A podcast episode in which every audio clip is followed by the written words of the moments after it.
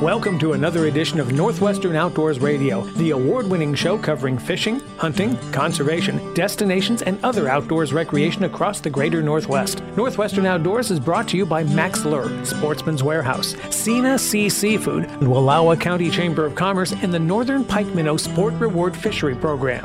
And now, let's see what's happening this week with your host, John Kruse.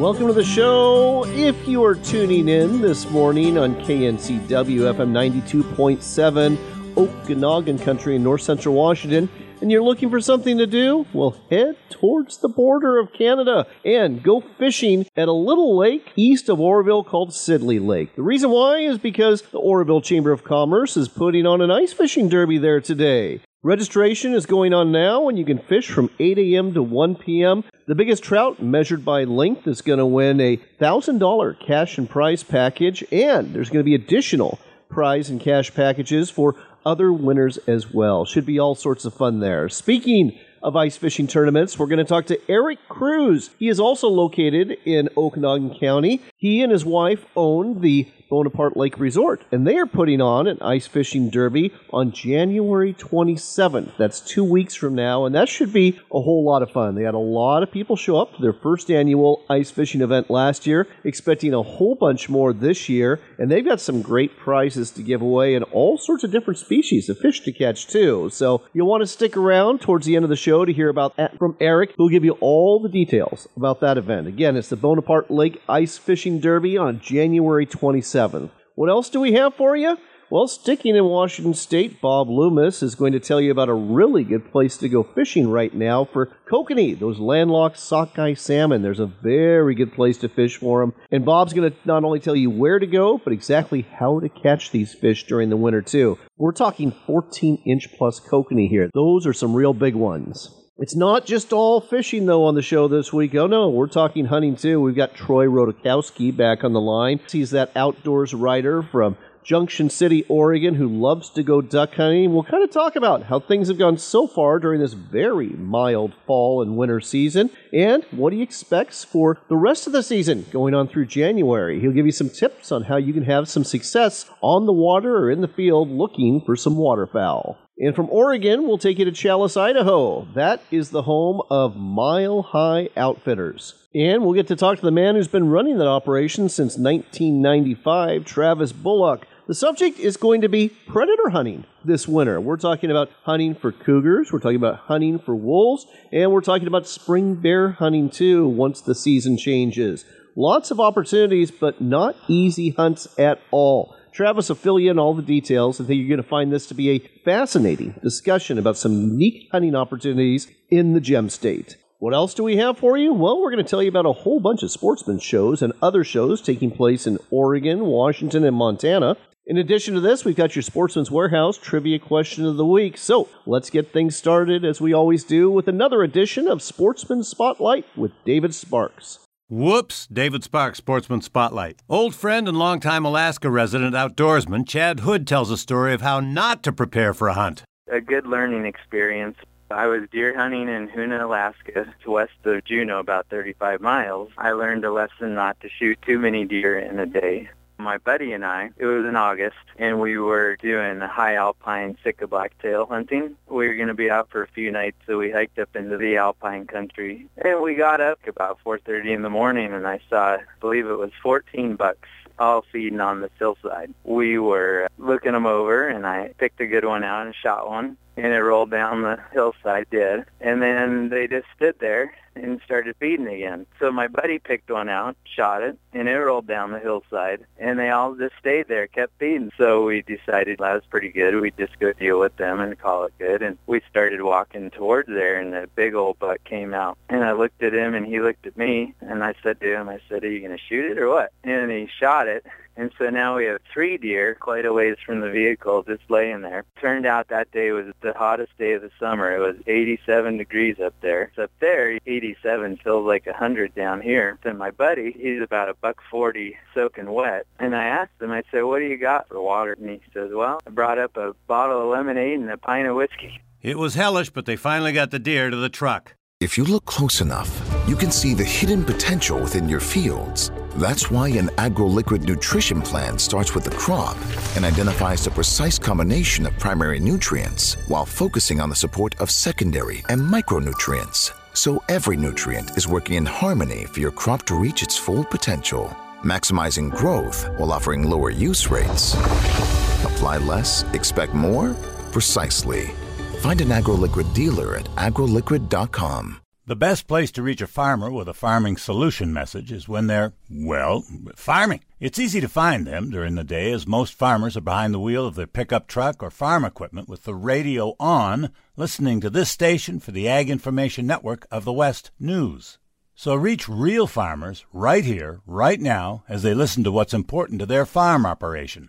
Give us a call and we'll connect you with our local farming community. They trust us, so they'll trust you. David Sparks, Sportsman Spotlight.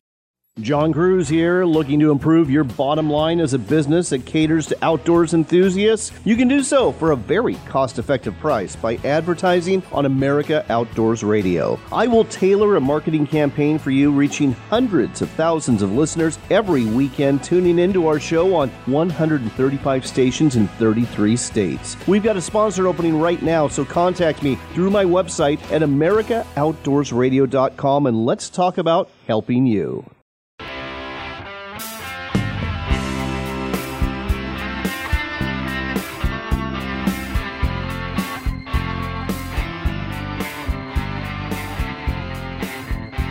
Welcome back to Northwestern Outdoors Radio. I'm John Kruse. Got one of my favorite guests on the line. That would be outdoors writer Troy Rodakowski. He's also the man behind the Tough Line Chronicles on Facebook. Troy, welcome back to the show. Hey, John, thanks for having me back, man. It's really great to talk with you. Well, I want to talk about late season duck hunting, but before we do, we've got to talk about a picture I saw on your personal Facebook page at Troy Rodakowski that showed a trifecta in the bag a pheasant, a chukar, and a quail. Is this something that happened recently?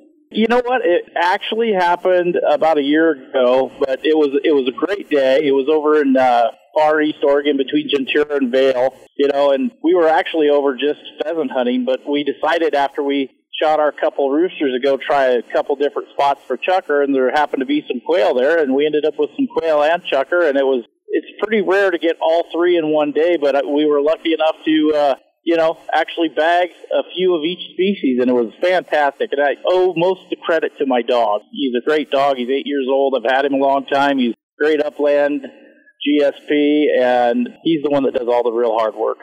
Well, I've got to admit, I've never gotten a trifecta. I've gotten pheasant and quail. I've gotten quail and chukar. I've even gotten grouse and quail, but never all three in one hunt. So that sounds like all sorts of fun. Let's turn to duck hunting. Up here where I'm at, in the Columbia Basin of eastern Washington, it's been a bit challenging because the weather has been so mild. We haven't had any wind. It hasn't been cold. We haven't seen fresh birds in a long time. How's it going in the Willamette Valley? You know, there's spots of the Willamette Valley that actually have a lot of birds right now, but you know, those birds have been focused on areas with good feed and good areas for them to roost, so they don't travel really far. And they're old birds from earlier in the migration. You know, we haven't had any rough, uh, cold winter to push any more fresh birds down, so to speak. There's a lot of them held up on the Columbia or northern portions of Washington and even up there. You know, we haven't had any Arctic blasts yet this year or any really serious storms to push the major birds through. We have had a you know here in the last few days some more pintails and teal showing up, but it's been a tough season so far. So you lease some land in the Willamette Valley, and it's a flooded field. Is that one of the places these ducks are coming to, or have they wised up?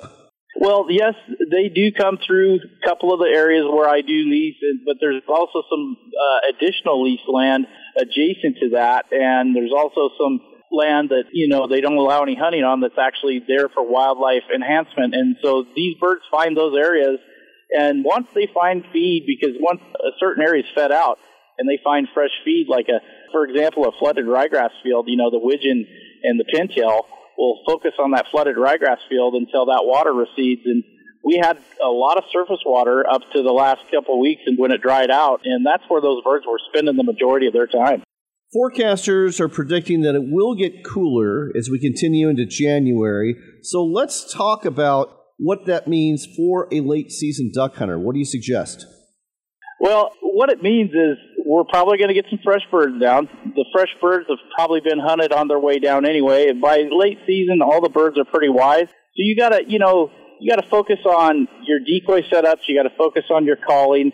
You don't want to overcall, and you don't want to put out too many decoys or not enough. You got to kind of gauge what the birds and how big the flocks are and what they're doing, and uh, you know their their travel patterns and finding places that they like to go. And scouting is like the biggest thing. You're not going to just go out there and throw some decoys out somewhere in a puddle and have any luck. In you know late season duck hunting, it's difficult. So if you come away with a good bag of birds late in the season, you need to pat yourself on the back, and you'll have to put a little work in, but it's it's worth it. Let's talk a little bit about the decoys. How much is enough? I mean, when it, we talked earlier, earlier the season, sometimes less is more, but this time of year you are getting bigger flocks if you get these pushes of birds in. Are we talking like a couple dozen decoys at a minimum? A couple dozen decoys is usually the standard. You know, there's certain times, you know, late in the season that I'll only put about six or eight decoys out, depending on the size of the water or the body of water I'm hunting. If it's a big open area where there's thousands or hundreds of thousands of birds coming in, big flocks of birds, you know, then I'll set up a bigger bigger spread, you know, if if that's what it takes to get those birds attracted to let's say a big area of surface water. So basically each instance is its own little uh, you know, you got to make the call on each little instance for for what you're going to do as far as decoys and strategize that way. Do you change the size of your shot in the late season versus the early season? Absolutely. So one of the places I hunt, I use early in the season. I'll use number fours because I shoot a lot of teal, shoot a lot of birds at really close range. Later in the season, I'll go to twos or triple B's because you'll get some shots at geese, you'll get some longer shots at mallards. So you got to have a little bit heavier shot, you know, and you can actually reach out there a little bit further. Some of the shots might be a little further, obviously, than earlier in the season. So yes, uh, I definitely do, and it's all situational dependent, you know. I got to kind of think ahead of time and say, hey, most of my shots today are probably going to be between 30 and 40 yards or 40 plus, and then, you know, take the appropriate shells at that time. All right, that's more than fair. Any other tips you would have for this end of season waterfowling period? Like I said, I think the biggest tip is get out and scout and knock on people's doors because, you know, that's where you're going to find your best hunting. That's where, you know, you're going to locate the birds and figure out a game plan. You know, if you, if you wing it, no pun intended, you're probably not going to have a successful day. So that's my biggest piece of advice for late season waterfowling. I think you should have intended the pun. I think wing it was just perfect for duck hunting. Last but not least, final question for you. You always have articles coming out in one publication or another. Where can we find some good stuff from Troy Rodakowski in the near future? So I'll have a cougar hunting, uh, muzzleloader cougar hunting story in Muzzle Blast magazine coming out in February. I've got a spring bear coming up in Oregon Hunter. I've currently got a couple uh, articles in Oregon Hunter on duck hunting for the late season veteran hunt, and also uh, an upland article on Oregon quail hunting. Well, that's plenty. And I guess there is one more thing. I understand you and another frequent guest on this show, outdoors writer Gary Lewis from Central Oregon, are heading down to SHOT Show. Tell our listeners about this huge trade show. Uh, it's one of the biggest in the world. It's great to go down. You know, there's so many new products and lots of people, and it's going to be probably one of the better ones here in the last couple of years since, you know, COVID kind of hampered just about every show there was. So, you know, we're both looking forward to go down and see a bunch of old friends and meet new people, and it's just a great place to go invest in our industry and and uh, get together with people and have a good time. It's the Shooting Hunting Outdoor Trade Show held every January in Las Vegas, Nevada, and it attracts up to 60 plus thousand people, and none of them are just regular consumers. This is not a consumer show. These are all people in the industry. So we're talking about retailers, manufacturers, law enforcement, military, and outdoors media as well. And they all get together, and a lot of stories are told, and a lot of stories are made. So I'm not going to make it this year, but you have fun down there, Troy, and thanks for sharing all of this with us today on Northwestern Outdoors Radio. Well, thanks, John. We'll miss you down there, and thanks for having me on the show, man. I, I love talking with you as always. Love having you on. John Kruse here. As you know, I love tournament bass fishing. I'm going to be fishing three tournaments being put on by Limit Out Performance Marine this year. Two of them are pro-ams. I'm going to be fishing from the back of the boat as an amateur angler. These are two-day tournaments, and each day I'll be fishing with a pro with the idea of becoming not only a better angler, but also competing and winning because I'm sharing my weight with the pro I fish with each day. If you are an experienced boater and angler and want to participate as a pro, you might actually get the chance to win a boat at one of these pro-am tournaments. The dates for the two pro-ams are April 25th and 26th and June 6th and June 7th. The location for both, Mardon Resort at Potholes Reservoir in eastern Washington, one of the best bass fishing lakes in the western United States. I'm also going to be fishing the Big Bass Tournament. That one's May 4th and May 5th, also at Potholes Reservoir. And this is what I call even a blind squirrel can find a big nut sometimes, and that could be you as well. So join me for the Big Bass Tournament and the Pro Am tournaments. Find out more at the Limit Out Performance Marine Facebook page and contact Russ Baker at Limit Out Performance Marine for further details.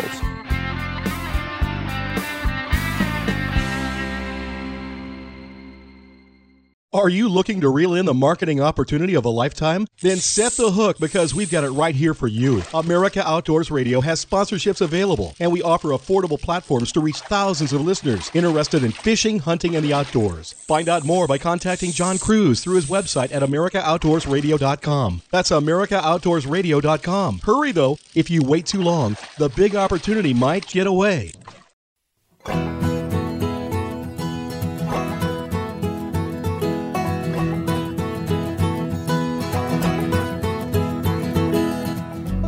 Welcome back to Northwestern Outdoors Radio and to an extended Max Minute brought to you by Max Lure. It's a new year and it's time for a new Max Minute brought to you by Max Lure. With us to ring in the new year is Bob Loomis. Bob, Happy New Year, my friend. Same to you, John. Let's talk about winter kokanee fishing. I haven't heard anything about Lake Roosevelt this winter, which is unusual, but I understand you've got some intel about Lake Chelan in north central Washington. Yeah, Lake Chelan is is actually fishing real well this year, and they're catching some decent fish, really good size fish. Are So, we talking like 12, 13 inchers? We're talking 14s and 15s even. Wow, that is Yeah. some very good fish. And what's the limit up there at Lake Chelan these days? It's still 10. All 10 right. per person. But still, uh, 10 kokanee, that's pretty good. How do you go about catching them this time of year? Well, you know, John, most of these fish, because we don't have the sun creating the zooplankton, fish feeding up towards the surface. So the fish in Chelan, Chelan's kind of an anomaly. It's one of the only kokanee fisheries that really fishes well year round. And right now, these fish are way down deep, down on the thermocline. They're between 100 and 150 feet deep. So you know, the products that I would chase fish with right now, and a lot of the people are, are, uh, four inch glow sling blades, which basically, you know, they are glow, and a kokanee killer, which has a glow hook on it. Those things work tremendously well this time of year. What color for the uh, kokanee killer? On Chelan, only color is orange. Okay, good to know. So break out the downrigger ball and get trolling for some of those kokanee. What speed do you troll at for these fish? This time of the year, we're running slow. We're running down in the one, one, one, one, two at the max, just because of the fact those those fish. You know, let's face it, it's cold. They're lethargic. They don't want to chase stuff. But when you see stuff like that, you know, it draws their attention, and in turn, they're going to go up and take a look at it. But Well, Lake Chelan, wonderful destination, especially if you're itching to get your boat out on the water. Troll up some kokanee, very tasty landlocked salmon. You're going to love them. and Get the gear you need for success at maxlure.com or a sporting goods store near you. The Sling Blade is Max Lure Company's latest Dodger for you to use. Lance Mers is with us from Max Lure Company to tell you more about it. Why are you so excited about the Sling Blade? versatility, John. You can bend this Sling Blade and change it from a reactionary bite to a normal bite, and it's got so many possibilities. Not only that, it comes in different sizes. You can use the Sling Blade for everything from trout and kokanee all the way to ocean going salmon. It's the Sling Blade. Look for it at maxlure.com. This year, resolve to immerse yourself into the great outdoors. Whether you're learning to hunt, fish, hike, camp, paddle, or grill, or are looking to take yourself to the next level, the place to go for the gear you need is Sportsman's Warehouse. With over 145 stores around the nation, Sportsman's Warehouse is truly America's premier outfitter. Find a store near you or shop online anytime at sportsmans.com. That's sportsmans.com for Sportsman's Warehouse you.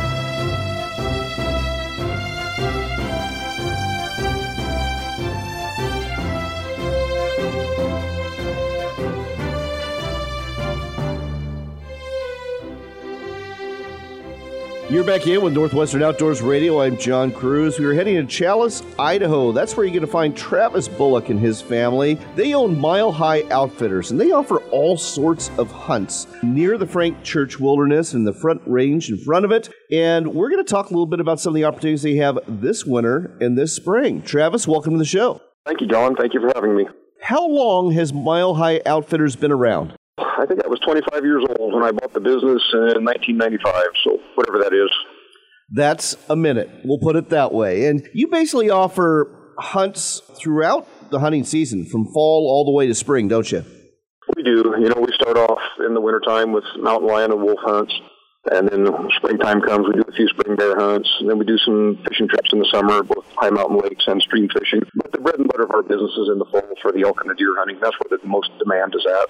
Well, today let's go ahead and talk about your winter opportunities. And let's start off with your hunts for cougars. You know, we've got listeners in Oregon and Washington who don't really have much of a shot at a cougar unless it's incidental while they're hunting deer or elk because hounds are not allowed. And but that really helps the success rate when you're hunting in Idaho, doesn't it?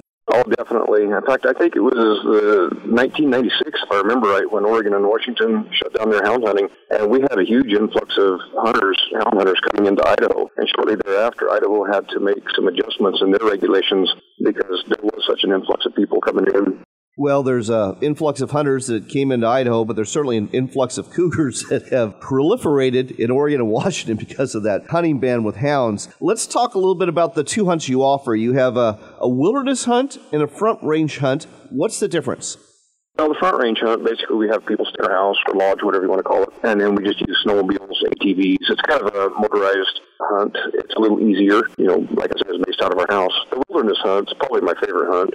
Success rates on lions aren't quite as good just because you can't travel as fast with horses and cover as much country, but it's still a more unique hunt. You're, you know, it takes us two days to ride our horses into the middle of the wilderness, and then we fly our customers in.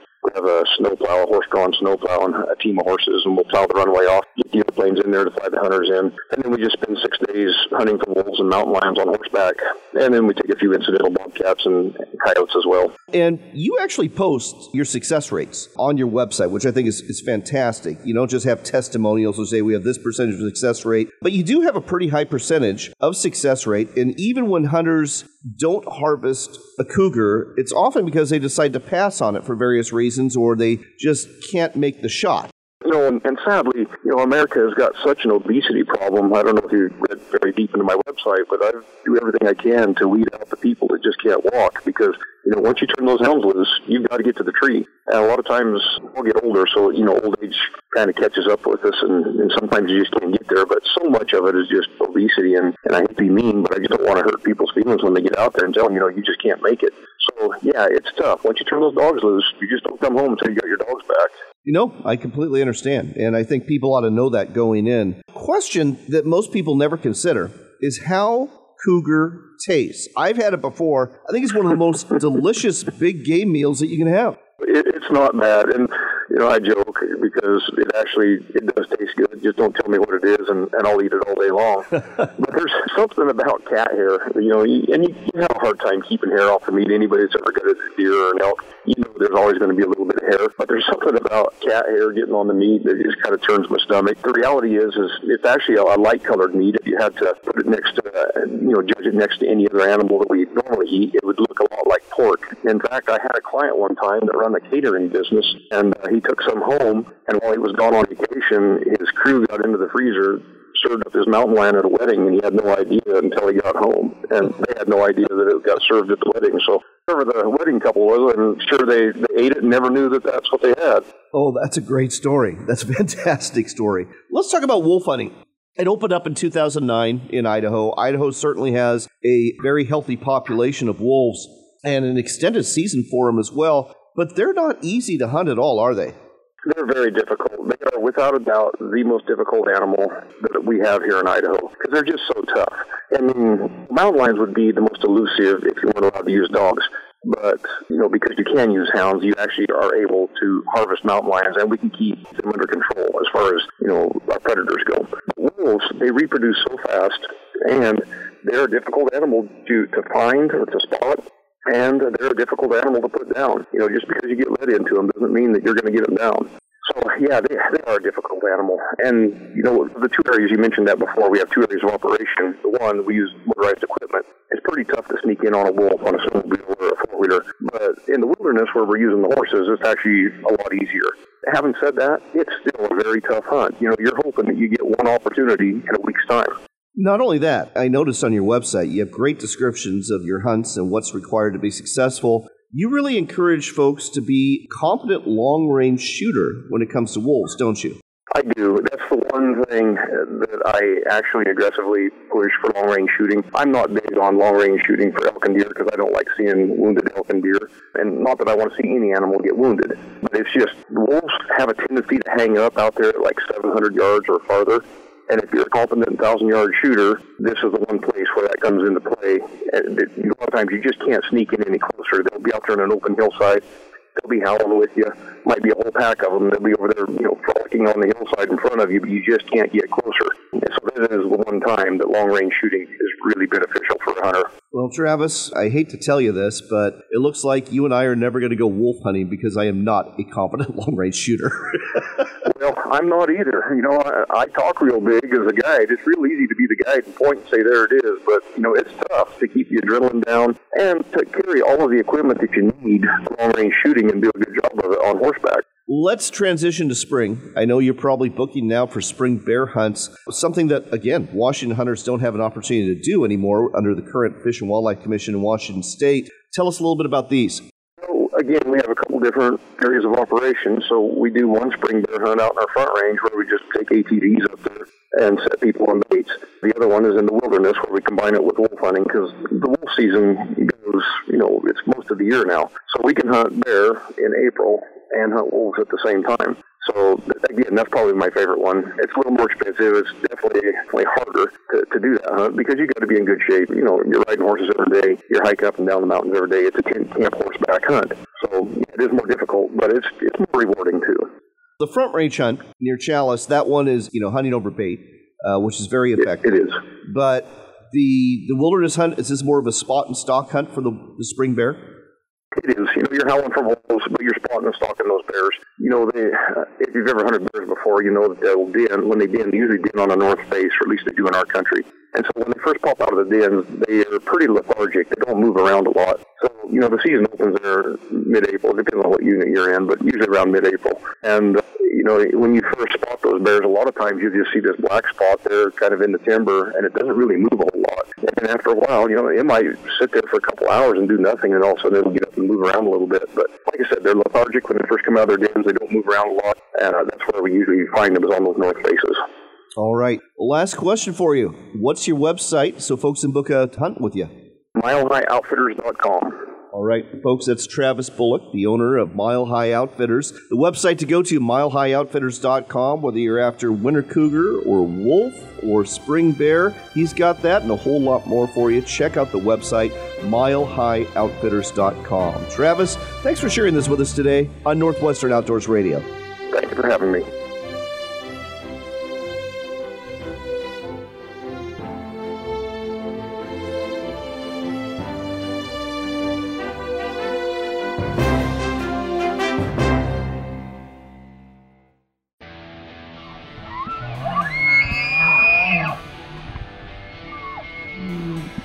Biggest shows in the Northwest are coming your way this winter with hundreds of exhibitors and deals waiting for you.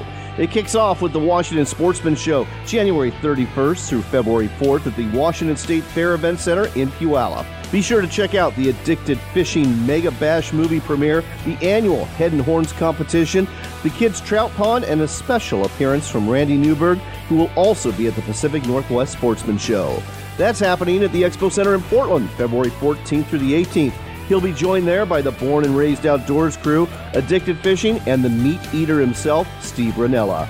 You'll also want to check out the huge kayak pond and sale going on, as well as the Ladies' Day Out on Friday with Candy Al, and don't miss the Loophole Movie Night on Saturday. Find out more about both shows at thesportshows.com. That's thesportshows.com. We'll see you there. Hey guys, stop. Grab your bait and listen. Ice is on the lake, so we're going With me is my best friend Mike. We're hitting Lake Boygan for the trophy fight. Will I catch a perch? Hey, I guess so. I got some new jigs and a brand new Zebco. I loaded up the truck with all my new gear. Mike got the bait. I bought the beer. Sorel. I got a nice pair of boots to go with my hat and my blazer and suit. But that ain't enough, so I threw in three pair of heavy duty flannel thermal underwear. Drilling. The ice is half a foot thick. My gas powered ice auger ought to do the trick. If I want to eat crepe, I gotta catch dinner. Drop my line in the hole with the minnow and the spinner. You're back in with Northwestern Outdoors Radio. I'm John Kruse. We're checking in with Eric Cruz. He is the co-owner of the Bonaparte Lake Resort in north central Washington. He's ice fishing right now, but not on Bonaparte Lake. No, he's out at Devil's Lake in South Dakota. Eric, welcome to the show. Hey, thanks for having me. So I know you just drove out there, but Devil's Lake very well known for its perch, for its walleye, and for its pike. How's the fishing so far under the ice? Well, fishing's been a little bit slow, and talking with the locals, you know, I got quite a bit of intel out here, and bite's just been a little bit slow for everybody. I mean, you're marking fish and seeing fish, but they've just been real finicky, so haven't really got into a big slug of fish like we're expecting, but but it's been fun. It's cold and windy and everything you expect out of North Dakota. no kidding. Well, let's talk about the ice fishing derby you've got coming up at Bonaparte Lake on January 27th. That's a Saturday, folks. This is the second annual ice fishing derby you've got. Tell our listeners a little bit more about first year. Let's talk about how things went last year. Yeah, just, you know, we've had that resort for, I think this is our 14th year, and, you know, ice fishing's really taken off the last couple years, and I've been an avid ice fisherman for a long time. So you know, people kept on asking, "Oh, when are you going to have a tournament? When are you going to have a tournament?" So I kind of threw it together last year in like about five weeks, and which my wife thought I was crazy, and you know, and we ended up getting such an outpouring of support from our sponsors, and you know, so much interest for, from people that you know, we ended up having 541 entries in our tournament last year, and it was just it just blew us away, and I, I believe we ended up being the, the biggest ice fishing tournament in Washington State last year. So just you know, it was kind of crazy to tell you the truth. Oh, that's very impressive. 541 entries. That's absolutely amazing. So let's talk about what's happening this year. And we'll start off by breaking down the different divisions you have. So there's three divisions. There's one for the biggest fish, there's one for multi-species, and there's one for you. Go ahead and tell us about these three. Yeah, so we got the biggest fish and we have a multi-species. Biggest fish, obviously, is, you know, you come in with the biggest fish and you're going to win that one. But the multi-species, so there's five species of, of fish in the lake up there, and you're going to have to catch three of the five species to be able to come in and weigh your bag. And the biggest bag is what will win that division. And then, you know, we got the kids and the kids is you know, that's, that's who it's mainly about is the kids. And that's the biggest fish. And we pay out the, I think we're doing 10 spots this year for those kiddos. So let's talk about the species of fish you have. So I, I know you've got rainbow trout. I know you've got tiger mm-hmm. trout, some pretty big ones. You've got smallmouth bass. You've got kokanee. What's the other species? Yeah, well, let me run them down on my head. I know you just said some of them, but yeah, the rainbow trout, eastern brook trout, tiger trout, kokanee, and smallmouth bass. Oh, in the in the Mackinaw Lake trout. That's right. There's there's the Mackinaw Lake trout. So okay. So on the multi-species, you got to weigh in three. Is it the biggest three you weigh in? Is that how it works? Yeah, yeah. You know, and that's kind of going to be up to you. You know, last year barometric pressure kind of fell out, and fishing was kind of a little cruddy. You know, it was a little tough for people, but you know, so some people had a couple of nice fish, and they just happened to catch like a little kokanee that might have weighed eight nine ounces, but they brought it in just to make the you know to make that cut. I get it. I get it. So let's talk a little bit about the prizes because you've definitely upped your game this year with support from your sponsors. I understand Scheels really stepped up for you. yeah, we've got two. $450 Scheels gift cards uh, coming, and that'll be for first place kids and uh, one of the first place adult division ones. That's going to be for a float suit. And then Eric Magnuson, he's uh, he's a pretty well known ice fisherman. He's sponsored by Vexilar and Clam, and and he uh, he went above and beyond, and he's donating a a Vexilar flasher, and so that'll be another first place prize in one of those adult divisions.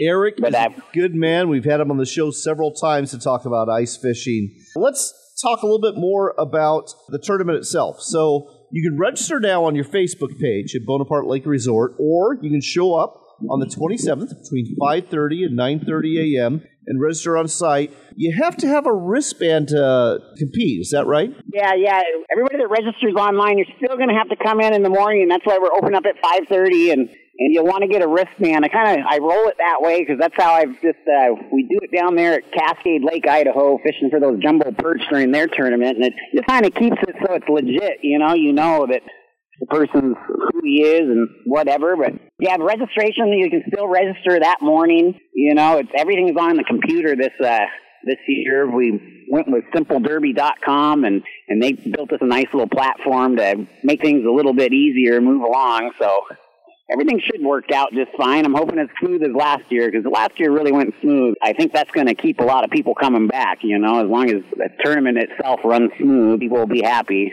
Well, obviously, people can stay at the resort, but if you have over 500 anglers, I'm guessing you can't accommodate that many, can you? No, no.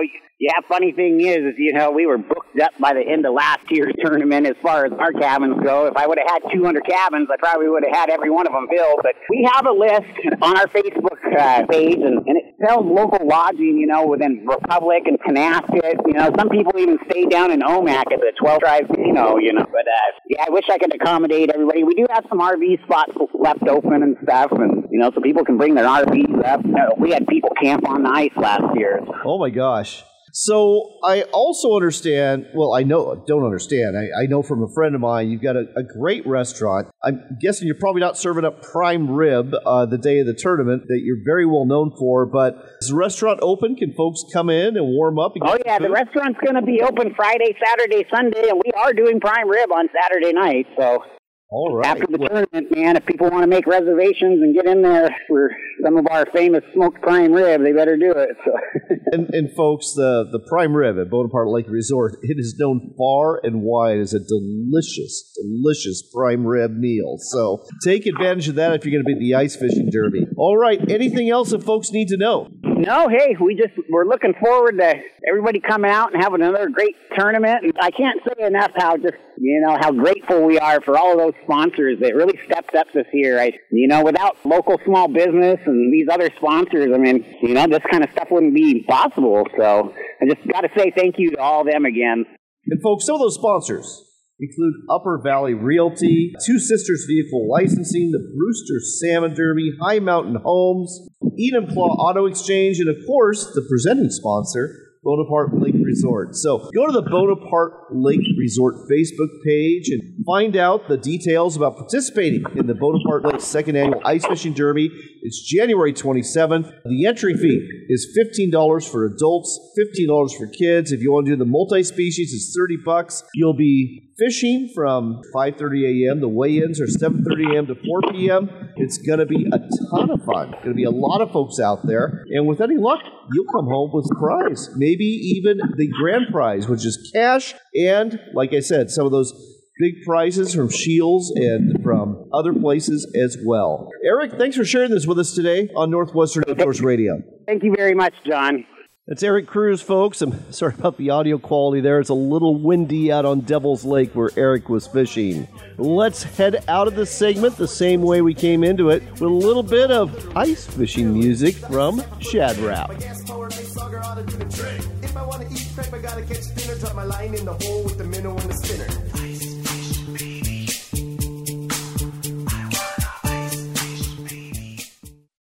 Wintertime is showtime in the Pacific Northwest, and we've got a great lineup of shows for you from O'Loughlin Trade Shows. Things kick off in Portland at the Expo Center, January 10th through the 14th. That's where the Portland Boat Show is taking place. There'll be all sorts of boats on sale, to include the largest display of aluminum boats you're going to find perhaps in the entire nation in one place. Right after that, it's the Tacoma RV Show at the Tacoma Dome, January 18th to the 21st. Dozens of dealers will have RVs available for you, and BECU will be there to help you finance the RV of your dreams. It's the Portland Boat Show and the Tacoma RV Show. Find out more at otshows.com. This year, resolve to immerse yourself into the great outdoors. Whether you're learning to hunt, fish, hike, camp, paddle, or grill, or are looking to take yourself to the next level, the place to go for the gear you need is Sportsman's Warehouse. With over 145 stores around the nation, Sportsman's Warehouse is truly America's premier outfitter. Find a store near you or shop online anytime at sportsmans.com. That's sportsmans.com for Sportsman's Warehouse. John Kruse here, looking to improve your bottom line as a business that caters to outdoors enthusiasts. You can do so for a very cost effective price by advertising on America Outdoors Radio. I will tailor a marketing campaign for you, reaching hundreds of thousands of listeners every weekend, tuning into our show on 135 stations in 33 states. We've got a sponsor opening right now, so contact me through my website at AmericaOutdoorsRadio.com and let's talk about helping you.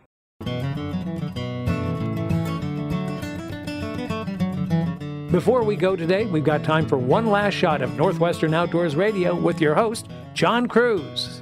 I'm glad you're back because it's time to tell you about some sportsman shows going off here in the Northwest. Now, if you were listening to the ads, you heard that the Portland Boat Show is actually going on this weekend and it runs through Sunday. If you're in the market for a boat, particularly a sport fishing boat, they've got a huge selection. You don't want to miss out. Head down to the Expo Center today. If you're looking for an RV instead of a boat, like we said during the commercials, the Tacoma RV Show is happening later this week, January 18th through the 21st, at the Tacoma Dome. Financing available by BECU, and there's going to be some great deals there. On the Sportsman Show front in Billings, Montana, at the MetraPark Expo Center, is the Great Rocky Sports Show. Always a good one. It's been going on for years. And one of the features of this one is the opportunity to meet the Birdman and his amazing falconry show. Find out more at greatrockyshow.com. The week after that, if you are anywhere near the Tri Cities, you'll want to take in the Tri Cities Sportsman Show going off January 26th through the 28th at the HAPO Center in Portland. I'm going to be there part of the time manning the Northwest Outdoor Writers Association booth. Would love to chat with you either about that organization full of outdoors media members and aspiring outdoors media members or just about the radio show, your choice. You can find out more about that one at schulerproductions.com backslash Tri Cities. And then I will be at the Washington Sportsman Show, actually putting on a seminar there as well about some places you may want to go fish to that you might not have thought of in the Evergreen State this coming year. I'll also have a booth there promoting America Outdoors Radio and Northwestern Outdoors Radio, and we'll be telling you about a new station in Seattle that's going to be airing our show too. That's right, we're already airing on KJR 93.3. That would be the Pacific Northwest edition of America Outdoors Radio, but soon you're going to be able to hear Northwestern Outdoors Radio in Seattle proper, something we've never been able to do before. Very excited about that. The dates for the Washington Sportsman Show, that's January 31st through February 4th, and the location is the State Fair and Expo Center at the Puyallup Fairgrounds. Now, while you're at these sportsman shows, you'll definitely want to look for some great deals, but if you don't find what you're looking for, head on down to your local Sportsman's Warehouse store. They've got them in the Tri Cities, they've got them in Puyallup, they've got them in Billings and all sorts of other locations too. And there's a clearance sale going on right now you'll want to take advantage of if you're looking for some great deals. You can also shop online anytime at sportsman.com. And now it's time for your Sportsman's Warehouse trivia question of the week. Last weekend was the FCS College Football Championship between the University of Montana Grizzlies and South Dakota State. And South Dakota State trounced the Grizzlies quite handily. You wouldn't think so for the mascot, but it's true, and that's your question. What is the mascot for South Dakota State University? I'm pretty sure our listeners tuning in to KBFS out of South Dakota probably know the answer to this. But for the rest of you, if you have to look it up, I understand. And once you do, go ahead and contact me either directly at john at northwesternoutdoors.com or through my website at northwesternoutdoors.com. And again, let me know what is the mascot for South Dakota State University, the new FCS college football champions? One lucky person who guesses right wins that $25 gift card we give away every week from Sportsman's Warehouse. On that note, it's time to go, but until next time, do take care, God bless, and make it a point to spend some time outdoors.